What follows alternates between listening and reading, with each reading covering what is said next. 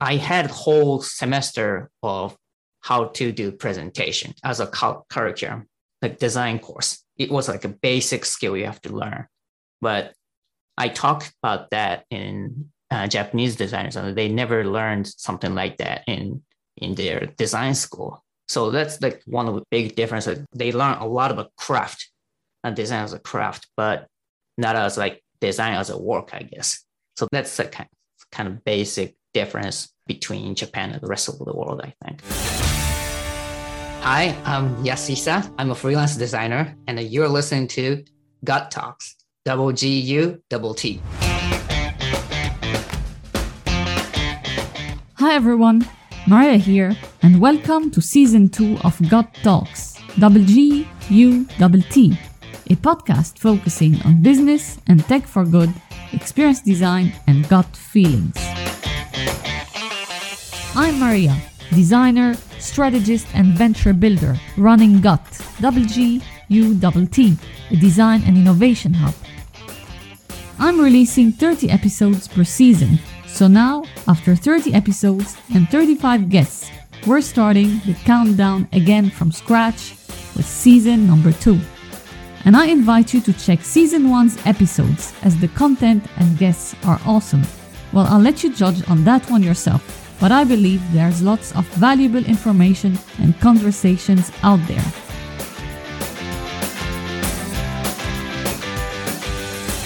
Our guest today is Yasu-san. Can I say that? Oh, that's nice. All Thank you. and he's a freelance design strategist based out of Tokyo, Japan. He works closely with clients on a long term basis to improve their design processes and build digital products and experiences. He's an author, public speaker, and actively involved in Japanese design communities. And he's also a fellow podcaster, Automagic. Yes. But it's mm-hmm. in Japanese, right? So I invite everyone to right. or not to listen. Not to, if yes. Speak, yeah, if you speak Japanese, please uh, listen to that. So, Yasu, thank you so much for being on Gut Talks. How are you? Oh, pretty good. Thank you for inviting me. Cool. My pleasure. And yeah, can you tell us who's Yasu, by the way? And I just want to yeah. highlight here that we had some other Gut Talks episodes like number 24, 25 with Adam Lawrence and some others like number five with Luis Arnal and another one with Marcus Clark. So we had some podcasts talking about design, experience design, service design, and the experience economy episode 26 with Joe Pine. Mm. And I think that these episodes could be of interest to the listeners as well with this one to have a more global picture. So we're going to be talking about the way you think, your mindset, and so on, and the difference that you've observed between the Japanese market and overseas and the US, particularly where you've lived as well. So yeah, yeah. again, who's Yasu? So I lived in United States for about nine years through high school to college and just a little bit of design. I worked in a design agency about a year and a half, then went back to Japan. So I have kind of basic understanding what is going on in the United States design industry and what's happening in Japan. And I also have been in a close relationship with the designers in United States and some of England. So I kind of know basic things and what is going on in Japan and overseas. But that huge difference, I think, in Japan and the rest of the world, I think the role and the responsibility of designers are very different. Different means pretty small, very narrow area of design is responsible so when we learn something about UX design or service design, which it's been around 10 or more years, 10 plus years in Japan, but even that much of history behind it, we still have very limited responsibility in terms of design, like capital D design, basically. So that's like huge difference. Then also, I think we are a little bit behind on how to negotiate to stakeholders and talk about business and talk design without saying design, I guess. I think presentation skills are very, very lacking. I think something that I learned, I was in the United States uh, during the college years. I had a whole semester of how to do presentation as a curriculum, like design course. It was like a basic skill you have to learn. But I talk about that in uh, Japanese designers, and they never learned something like that in in their design school. So that's like one of the big differences. They learn a lot about craft and design as a craft, but not as like design as a work, I guess.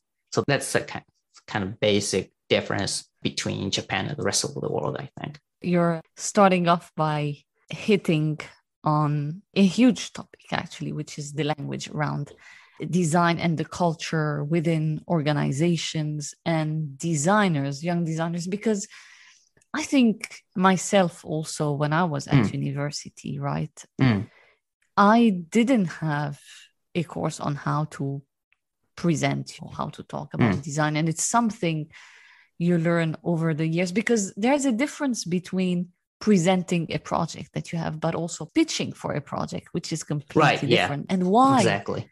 Yeah, why can design help you? How can design help you? And have you observed though, because you've been working for a number of years in Japan right yeah. now, have, have you right. observed, if you want, sort of an evolution of that from when you started until now? There, there are a lot of improvements in the design field, especially in the internal UX. I think the government is also pushing like design thinking and UX design a lot more throughout the years. So I think atmosphere, basically, atmosphere is changing definitely. But the problem is, I think it goes to same for other countries too. I'm, I'm sure everyone says design, but design you have to change the cultures. You have to change maybe a the organization, and you have to change the responsibility. But they're just implementing the way of UX design, basically. You know, just do the, some basic user research, making persona and journey map. Boom, you're UX designers. You know, the, the answer is no. So just riding a bike doesn't mean you can get too far. You have to train yourself. Maybe you have to change your way of eating food, you know, things like that. You have to change the way you live so that you can go a long distance. Same for the UX design too. You, you can learn about the stuff, but you have to change the way that the organization works. It won't go too far. So that's something that I'm start having a problem with. That's why I, I was kind of trying to negotiate with my clients and to make a kind of longer commitment, like half year or maybe a year or multiple years, so that I can gradually change the way of organization and trying to make effect so that they can make smarter decision based on design thinking or service design or things like that. Things are changing, but there's still something to work on. So what you're saying is interesting because you work with companies or you get in long-term engagements. Yeah. Because this is how you believe you can make a change. And this is when you work on projects rather than just specific just workshops or right. trainings or whatever. And you've worked yeah. with large organizations in Japan who are quite successful also. You know, you have high tech in Japan in big, big companies. How do you gain their trust? Ah, uh, that. So I have been making content almost 20 years now. So I was the first blogger. I was one of the first blogger in Japan. And my name was on Wikipedia and podcast section, well, only in Japanese. So I, I was like trying to do a lot of stuff very early on and making content and giving a value to a lot of people, I, I hope. And I've been doing like hundreds of speaking and uh, seminars. And, you know, basically, I'm just trying to give back community what I know and what I've experienced. So throughout the years, someone called me up on some job you know, I, I saw your presentation a few years ago and I was inspired and things like that. So I haven't done anything that, you know, hardcore sales pitch or sales activities, but I've been doing a lot of content creations throughout years and they're not necessarily trusting me, but they are willing to bet on me so that we can make difference together. So huge thanks for those people who ask me to work with me. That's how I get a job most of the time throughout cool. the content creations. And you're still creating content and you're still building communities, right? Yeah. It's not like community. I don't have any Slack channel or anything mm-hmm. like Discord or anything like that. I'm not really good at community management, I guess, but I'm very active on social media so I can have a conversation whenever possible. So I don't have any solid communities, but I have few people I can talk or I have channels to communicate to people. Yeah, so not in a formal way, but uh, right, but you yeah. still get the other value and so on. Okay, and what are the major challenges you found in those, if you want, large organizations when it comes to design and the language around it? Maybe two completely different ones because you worked with high tech companies. My theory is Japanese as a language is a super high context language. We don't require to have a subject to communicate basically. So we have very, very high context conversations. And that leads to a lot of business talk or even design talk tends to be feeling basically. So you can feel each other, read the context without saying anything, but they can communicate well. And that's kind of, in a way, it is very, very beautiful. But in a business context, that's kind of not a great idea. It's it's hard to scale in that way, and that leads to like very very resonate strongly in the design community. It is about feeling, even though it is solving problem, but it design is about feeling very artistic. So it has a lot of high context within those designs, and as a result, I think we don't have I think a lot of designers are not really great at explaining design. They can describe design. You know, this is why I thought it is a good idea to use blue, for example. But what's the business impact? Why you did this way?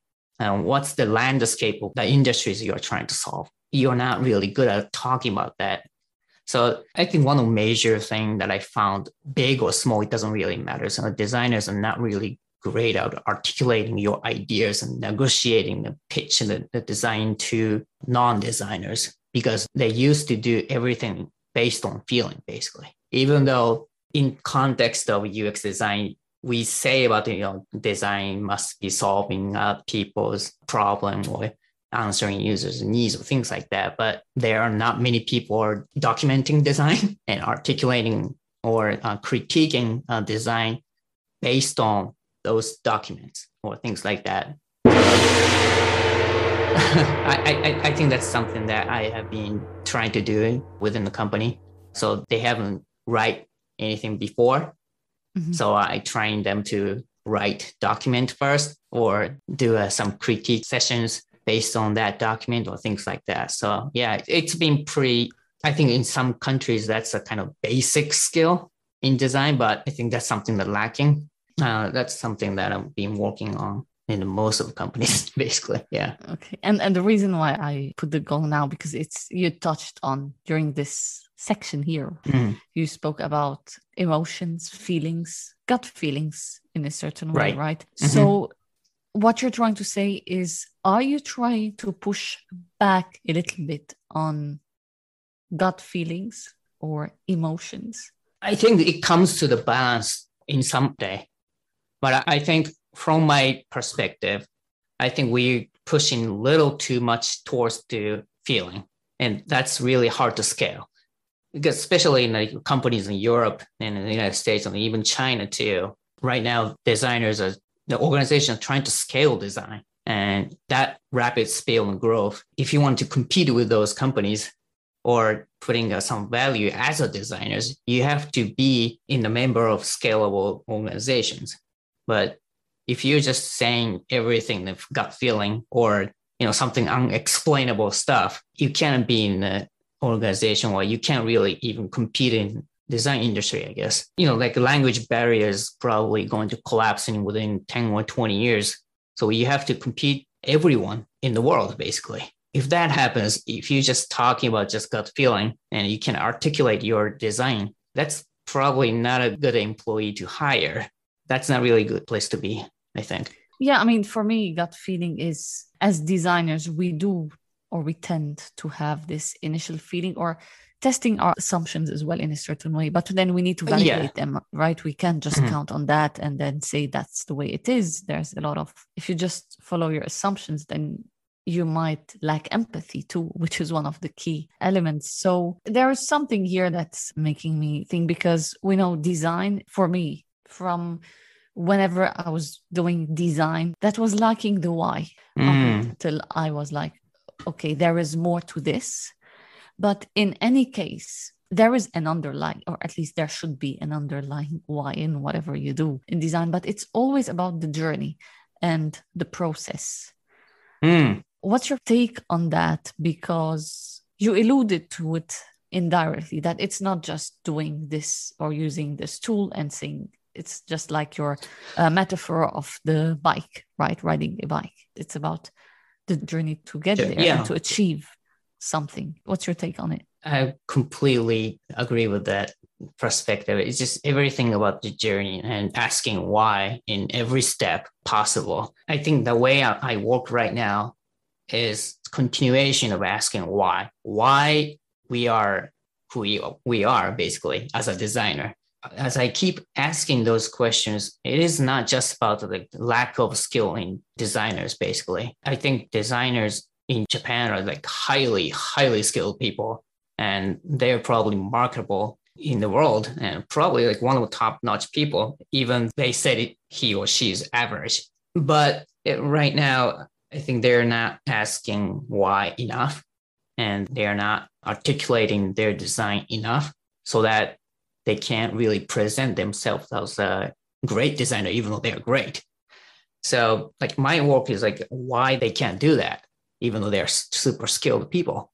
And that probably leads to culture, that leads to organization, that leads to maybe sectionalism within the companies, or maybe a politics, a lot of things. Like, it's kind of like I'm trying to design or trying to figure out what is the system of the decision making basically within the organization. I think it's not linear. It's a lot of things are interconnected to each other's. And so the reason why I'm staying with the company is like multiple years is I'm trying to find the elements of those system so that I can find the weakest link between designers and maybe stakeholders between like skill set and education maybe or how they pay a salary even. So i think trying to design the system rather than just trying to design the product i think that's one like main mission of what i do. And that's something that i kind of find out throughout the years asking okay. why in the context of like what i do and like starting with like a building website and why why they they like this well why they think it's easy to use why they say this is a good idea rather than the other ones and you know asking yeah. why and just trying to ask like ask why multiple times is a probably an important part i think asking why just one time doesn't go too far, too far. Right? it just surface level i think multiple times is a probably very very important part and just use that power to kind of adjust the way you work maybe just change the way you make a design or maybe change the way you talk a little bit or things like that i think that according to the answer you got a hypothesis you got you adjust that the way you work and repeating that repeating the process I, I think that'll make it better designers no matter what field you're in yeah, yeah, I agree. And when we had our previous conversation just before that, we agreed on mm-hmm. the why because the purpose behind what you're doing too. And the challenge is, from my understanding, what you're saying is you're trying to get involved at all levels of an organization. So you go to the top and to the bottom and to the middle, right? Yeah. And if you can get that question kind of answered through multiple whys in a certain way, then you can get to a level of understanding or at least i would say common ground maybe right to start yeah. making change is that how you do yeah. it and yeah that's something that i like one example would be like uh, one of my clients asked me to make a design system and i went there but i found out they don't document design like I talked about today, and they never really articulate design. And when they do critique, it was everything about the art director's feeling or things like that. So my first assessment was just, you know, let's document stuff first and let's see what happens. And things like that. So clients asked me to do certain artifact, but I'm fortunate enough to have time to investigate why they want to ask me to make something like that. So according to that answer, I think I'll just kind of adjust my contract, I guess, the way I work and just to do the stuff according to how they respond to their artifacts every time. Ad break. No, not an ad. But as you may have noticed, this show has no sponsors, but you can still support Gut Talks by leaving five stars or a comment on your podcast player and like, share, and follow the social media channels of Gut. Double G U double T. All links are in the show notes. Now let's get going. Can you expand on what a design system is for people who don't know exactly? Uh, simply. Design system is a very sticky term. I just some people call design system just about UI library, basically collection of buttons and typography and some menu bars and things like that. So it's a set of tool that make design process quicker and more consistent matters. That's the basic thing. I think my understanding of design system is how you design, like document or materialize how you design. So like why you put list view instead of grid view in particular situations. Why is that? Because dot dot dot. That's something that you have to probably kind of go deep into this that level of articulation when you make a design systems. So most of the time they people assume they just wanted to have collection of stuff collection of buttons collections of form elements or things like that. So no that's not it. Um, you have to know why you have to use particular components. Then a lot of time people kind of freeze because they don't know why. So i'm trying to have a conversations or have some sessions so that they can kind of start articulating their thinking. I think a lot of time designers have skill to articulate, but they don't have opportunity to speak up or opportunity to make documentation, things like that. So a lot of time I just gave them opportunities through some workshop or through some activities I do. And then kind of they start understanding why they're doing the way they do. And mm-hmm. that's a, probably the first step you have to do when you wanted to make a design system.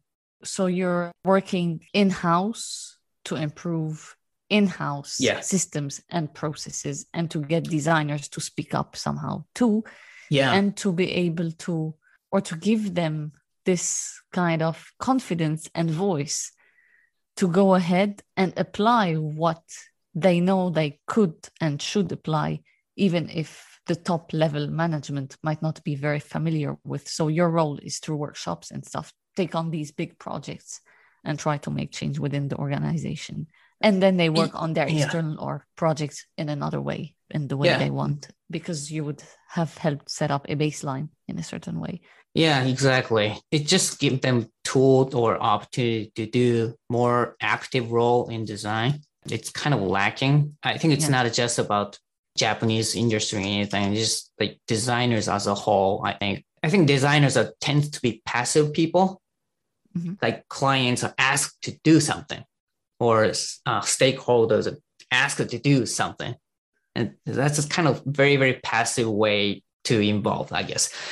But in fact, I think designers have to be more active. Like they yeah. have to ask stakeholders the questions. Uh, you have to ask yourself more questions and you have to probably come up with the work. Yeah. Not design just, your you brief. Know, yeah.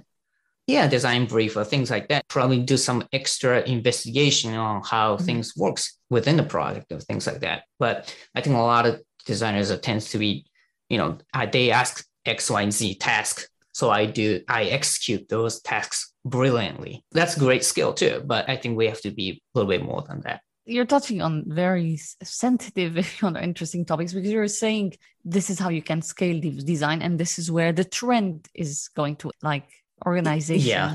talk about design in-house and design at all levels of an organization and design is slowly slowly getting embedded in some organizations where the word design yes. would disappear at some point, just like the word digital should disappear because I mean, we, yeah, exactly. yeah, I mean, it's all there anyway. But again, it's not there everywhere. Not you're talking about Japan, but even in Europe, elsewhere, it's not there yet. but some right. have achieved that and some are on the way.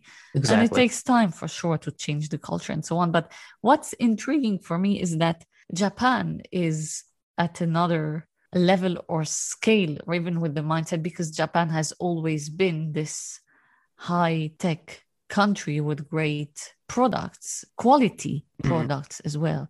And when I say product, it's a service, it's a product. So even though it may seem that yes, the Japanese culture, and you correct me if I'm wrong, because but is like if you want self-centered in that way, but it the products and the creations are universal mm. in a sense too. So how can you explain and how can you see, you know, Japan staying where it is or where it was if this mindset mm. you're trying to adopt does not i'm not saying not gonna take off or anything like that but you get my point. Yes yeah yeah how to keep I, this I, excellence going. Because if it's already that, working why would they change? Personally i i think it's not working anymore. Like what's okay. the best digital product in the world right now? I probably you are not going to mention any japanese right now. Probably samsung yeah. or some apple or you know you know something besides probably Japanese product. I think like 20 years ago, uh, yeah, all the it, electrics just, are dominated by Japanese though, but not yeah. right now. I just yeah, when I say something here is that Japan managed to create this brand around the world and the country Japan when it comes to such products. That's true. Yeah. So how to keep that? What do you think is needed? And like, is it also the adoption from the stakeholders within those companies you're working with and the external communities? That's a tough question, but but uh, I, I think I can I cannot talk like design as a whole because I my knowledge of design is very very narrow, like UI, some app design, and you know things like that. So it's very narrow. But in that narrow view of design, I think we are still feature driven. I guess it's not design driven. Like we invented this technology. Let's use this as a product, you know, that kind of thing.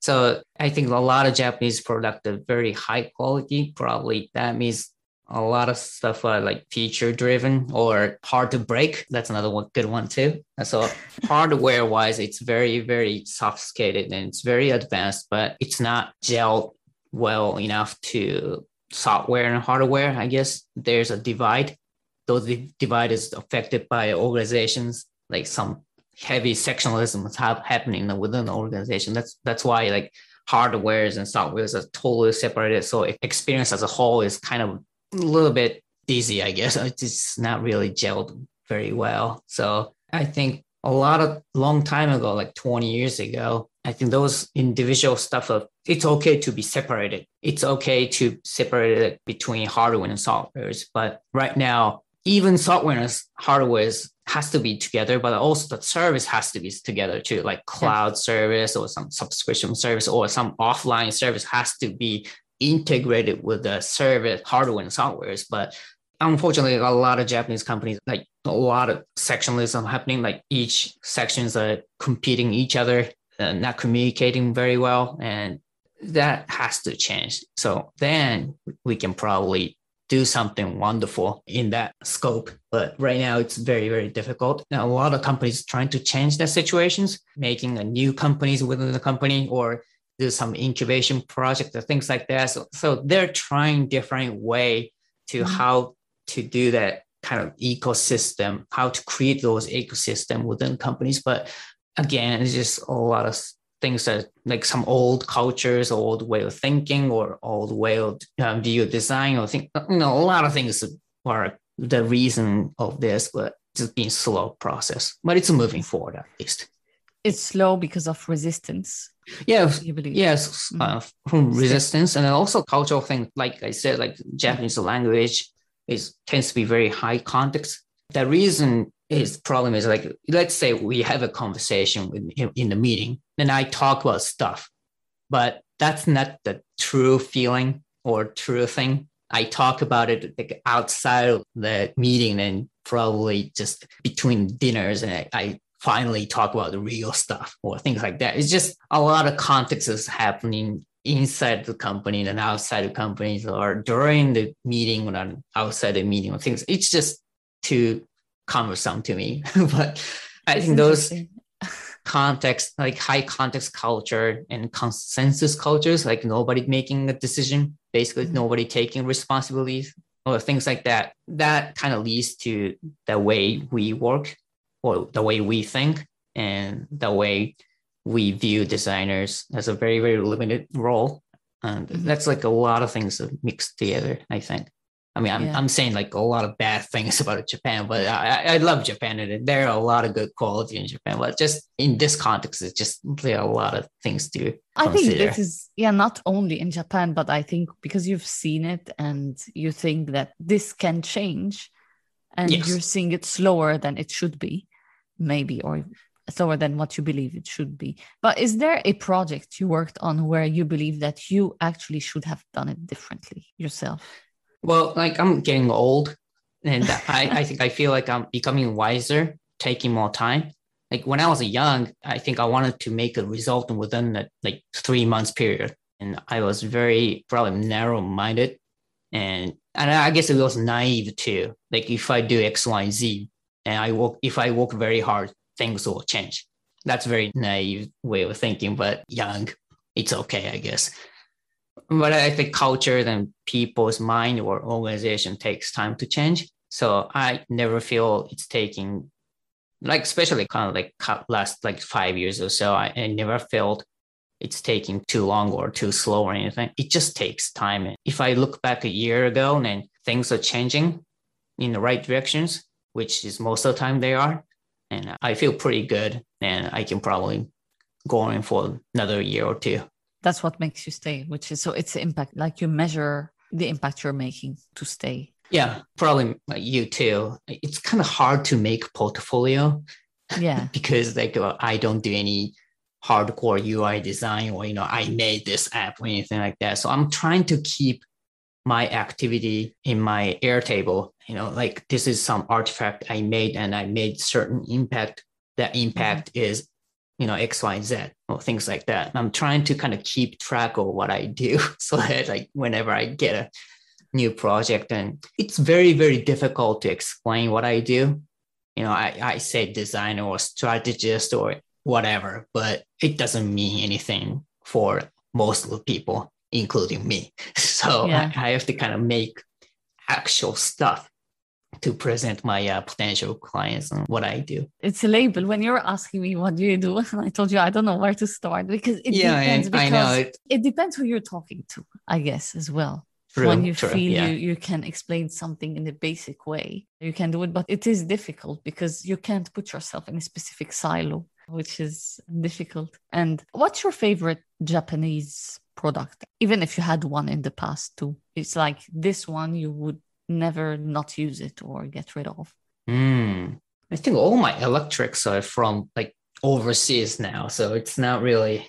Really? Mm. Okay. Yeah, like Apple's there, like some old old hardwares. Like there is like, but I think like some stuff like this, like go pens and highlighters and like there are like infinite number of pencils in Japan. For example, these little things are like Muji is definitely a great example um, too. Like yeah. Muji's got like notebook and you know some rulers and things like that. They got like variety of stuff. I think these are like wonderful Japanese product, and it's all. It's also like well designed Japanese products too. So yeah, that's that's something that glad to be Japan. I guess like if you go to some cities and you get like hundreds of hundreds of like pens basically to choose from. So it's pretty amazing to uh, place to visit too if you come to Japan. I will go there. Okay. What we quite said in this podcast is very intangible in a certain way mm. and might be difficult for some people to relate to because we know because we see how organizations work because we've been inside and tried yeah. to work on their systems and so on. But for people who don't know and, and i'll give a basic example. And actually in episode 30 with gianluca brugnoli mm. we touched a little bit on that on how you know telcos and this kind of companies work. And i just had a super bad experience with a telco company like it took over a month. And for me i get frustrated, not upset, because I know that it's something within the system mm. that is not working and the communication within the company. And we tend to forget that who's doing that? It's just we're humans. So mistakes can happen. But if the system doesn't support, then the issue is that it's not the human mistake. And you were talking about automation and so on. Lots of things can be automated, but are not because many people would lose their jobs. But at the same right. time, it's because between you know regulations and this department doesn't want to talk to this department and someone wants to make a commission and you know you alluded to to that as well you know the competition between departments and it happens i guess this is the pain point and how to overcome that to make the best mm. experience for everyone rather than having 25 phone calls going 10 times to the shop and no one will be satisfied about this and it goes yeah. back to what you were saying about just basic user interface right i think like that way you express yourself as a frustrated rather than just getting mad or getting angry. That's a great expression. I think I, I I'll get frustrated too, not getting angry at the customer service or te- you know people on the other side. I think a lot of times is they can't help you help me because of how they are evaluated based on how they perform. That performance is expected to be certain way, which is not that we expect, but you know, things like that. It's just there are a lot of invisible, hard to see system from outside. Those has to change first before I uh, changing the interface. You know, let, let's say like we make some great UI for customer service, let's say and maybe we could like a lot of designers be able to make something beautiful something easy to use something intuitive or things like that. But as long as evaluation system or how people are being paid things won't change very much. It's just a pretty things being covered in actual problems. So i think like throughout the years as a design career i think i'm started feeling like i'm just trying to put the makeup on a pig basically. It just those ugly things that we talk we describe today as a system, basically evaluations, uh, organizational structures, cultures, or things like that. Yeah. yeah, onboarding too. Everything pretty much.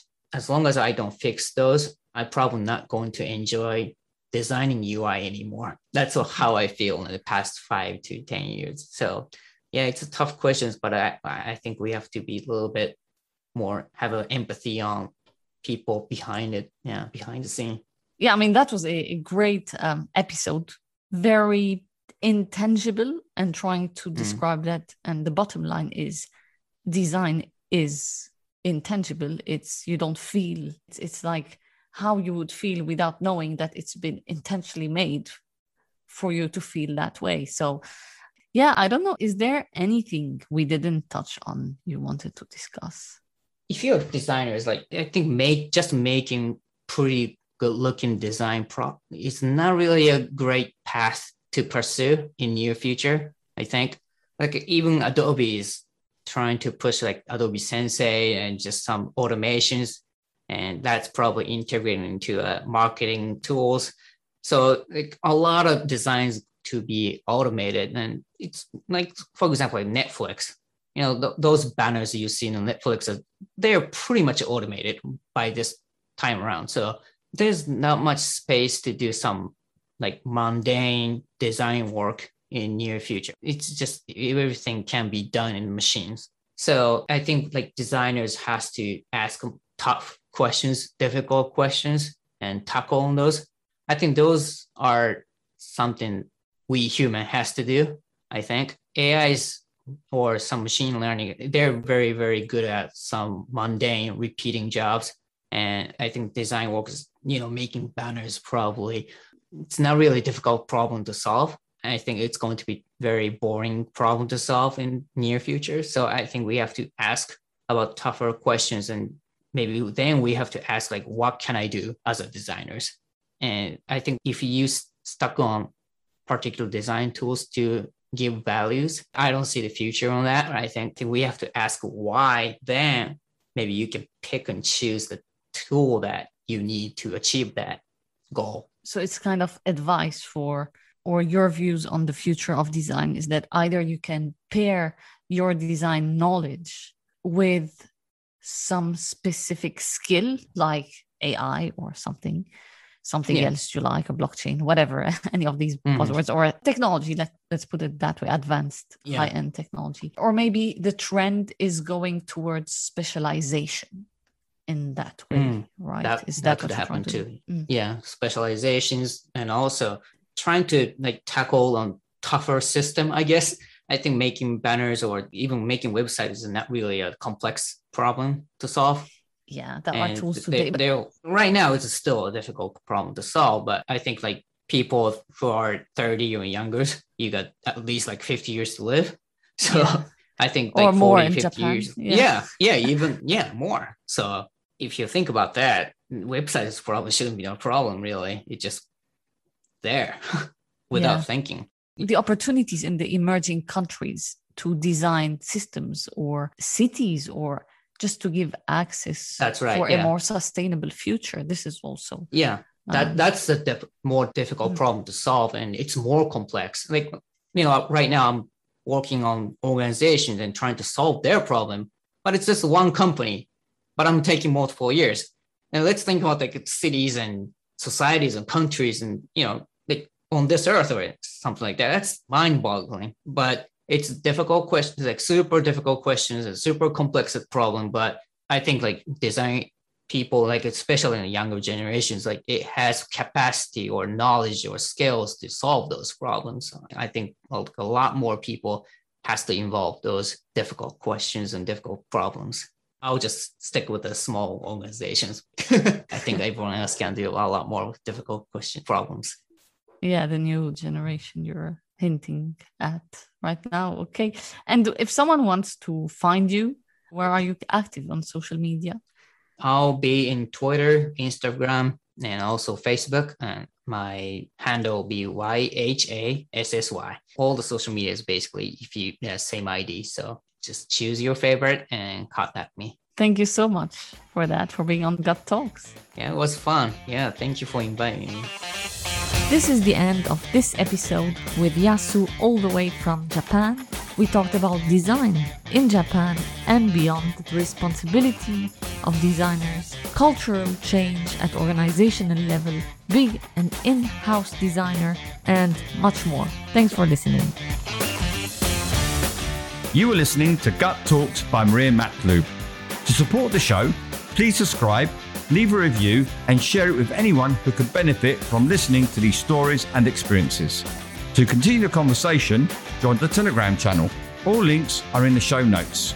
Thanks for listening and see you next time.